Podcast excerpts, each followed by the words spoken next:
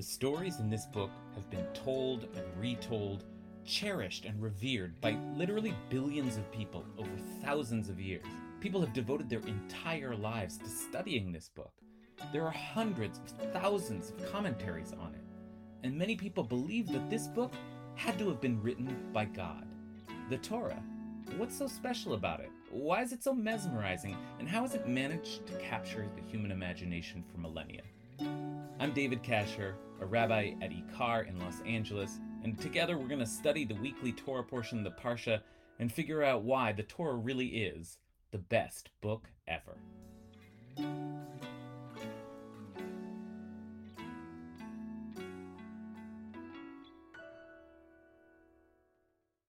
Now, you can't play favorites with the five books of the Torah. It's really all about how they come together, these five distinct books with five distinct styles, to form this bigger and more magnificent thing that is the Torah. The Chumash, we sometimes call it, which refers to the five fifths of the Torah, Chamisha Chumshe Torah. But if I had to pick a favorite fifth, a favorite book, if someone asked me, I think I'd say it was the fourth book, the Book of Numbers, which we begin reading this week. Now, this is probably just me trying to sound cool, because you can't really say that the Book of Numbers is better than the mythic drama of Genesis or the epic majesty that is Exodus. It's more like being into the indie band that plays in the small club instead of the number one hit stadium act that everybody loves. Because Numbers has a style all its own. It's the darkest, strangest book in the Torah the one that most reads like it could have been written by Kafka. And though there are certainly wild and crazy stories throughout the Torah, the book of Numbers consistently delivers some of the weirdest, most savage and disturbing tales of them all. Some of the highlights include a mutiny to overthrow Moses, the deaths of Miriam and Aaron, a dispatch of spies that ends in disaster, open rebellion met with zealous acts of violence, all kinds of mysterious rituals that look a lot like sorcery, and let's not forget, a talking donkey.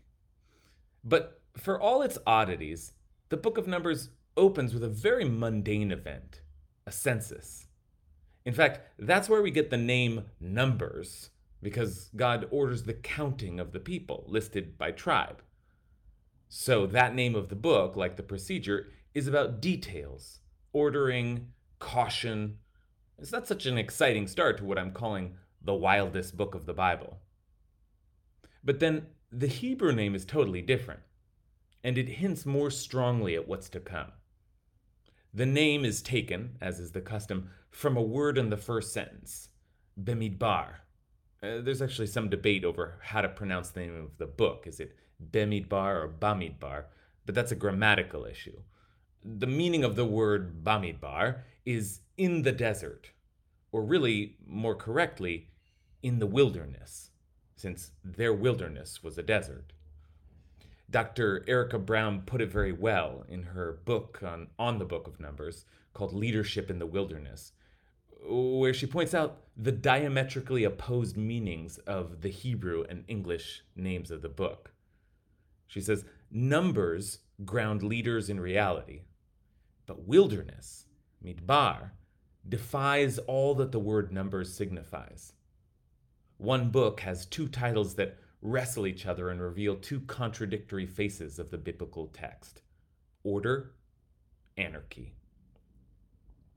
So today, I want to focus on the original name and on the anarchy.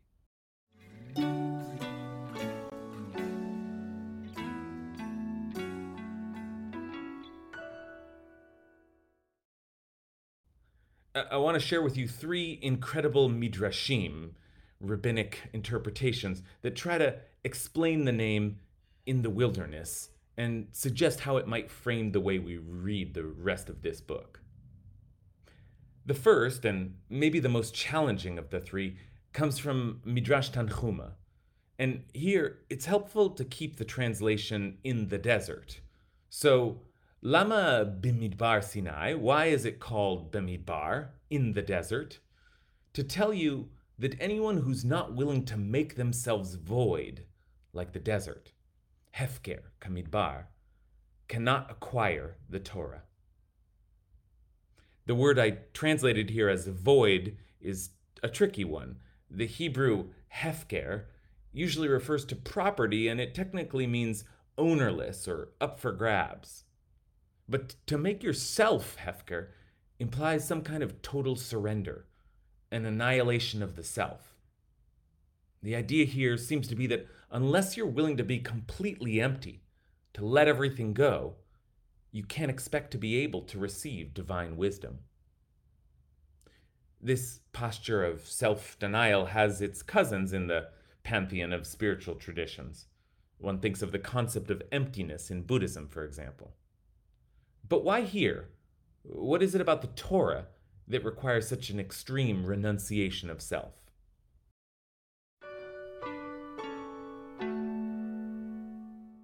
Maybe there's some kind of answer in our second midrash on the meaning of Bamidbar, this one from Psikta de Rav Kahana. Why Bamidbar? Because just as this wilderness is endless, so too the Torah has no end. As it says in the book of Job, its measure is longer than the earth and wider than the sea. In this reading, the wilderness they are wandering through is the Torah itself. And the Torah is infinite, ein la sof, so they could easily wander in it forever. The vastness of the Torah, perhaps, explains why it demands that the self be diminished. How can I take in something so unfathomably expansive if I am completely full of myself?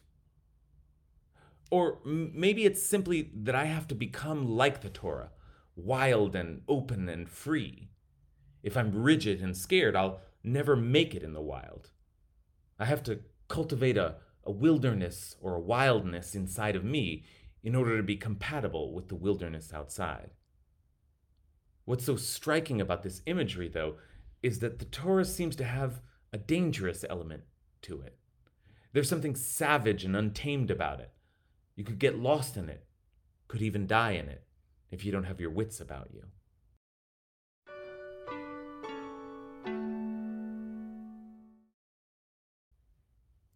But if you think that's a frightening thought, wait until you hear the third and last midrash in our tour. This one is from Bamidbar Rabbah. It's quite beautiful, but with some terrifying overtones. And again, it plays on the language of wilderness. This is like what is written in Deuteronomy God found them in a desert land, in the chaos of a howling wilderness. God found them in a desert land, for the world was a vast desert until the Israelites went forth from Egypt. In the chaos of a howling wilderness, for the world was chaos and darkness before the Israelites went forth from Egypt and before they had received the Torah. The Midrash here starts by tackling a technical question. How can that verse in Deuteronomy say that God found Israel in a desert land? That's not right. God found them in Egypt, which was a lush, fertile country. They only went into the desert afterwards. The answer? The verse must mean that, in a sense, back then, the whole world was a desert. Not literally, of course, but the world was immersed in chaos violence, and terror before God stepped in and delivered us, and then offered the Torah as a map to find our way through the wilderness. Now, the purely positive way to read this is oh, how nice! God saved us and then gave us this wonderful book which is going to solve everything from now on. But lurking beneath that sugar coated surface is a blood curdling picture of the world chaos, darkness, a vast and unpredictable wilderness filled with danger and cruelty. And so, here in the book of Numbers, the wanderings of the children of Israel through the desert are really about their journey into the world itself, a strange and savage world full of danger and suffering. And sure, on one level, the comfort in all that is that we have the Torah as a guide. It will not only help us navigate our path through the wild, but maybe, the Midrash seems to suggest, it will be able to fix the world itself. But remember the first two midrashim we looked at. In one, the Torah was the wilderness, and in the other, we were to become like the wilderness. If these images are part of the picture, then the wildness is not just in the world, but in the Torah and in ourselves. And in that case, the journey through the desert in Bamidbar is a journey through our own savage humanity, the dark and sinister parts of ourselves.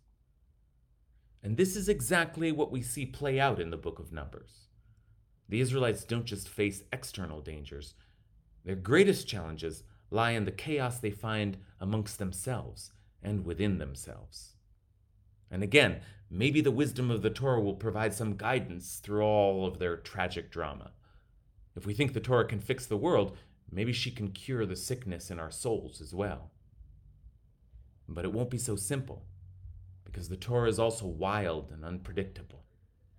The Torah, like the world she speaks to and the people who study her, is shot through with streaks of darkness and danger. Indeed, that's what the book of Numbers, Bamidbar, is all about. So, strap in, folks. It's going to be a wild ride.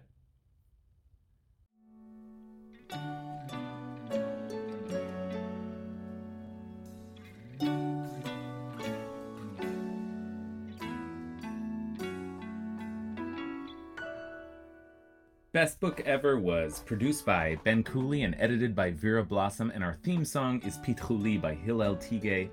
You can listen to more of his beautiful music on iTunes and Spotify. And while you're there, why not subscribe to Best Book Ever if you haven't already?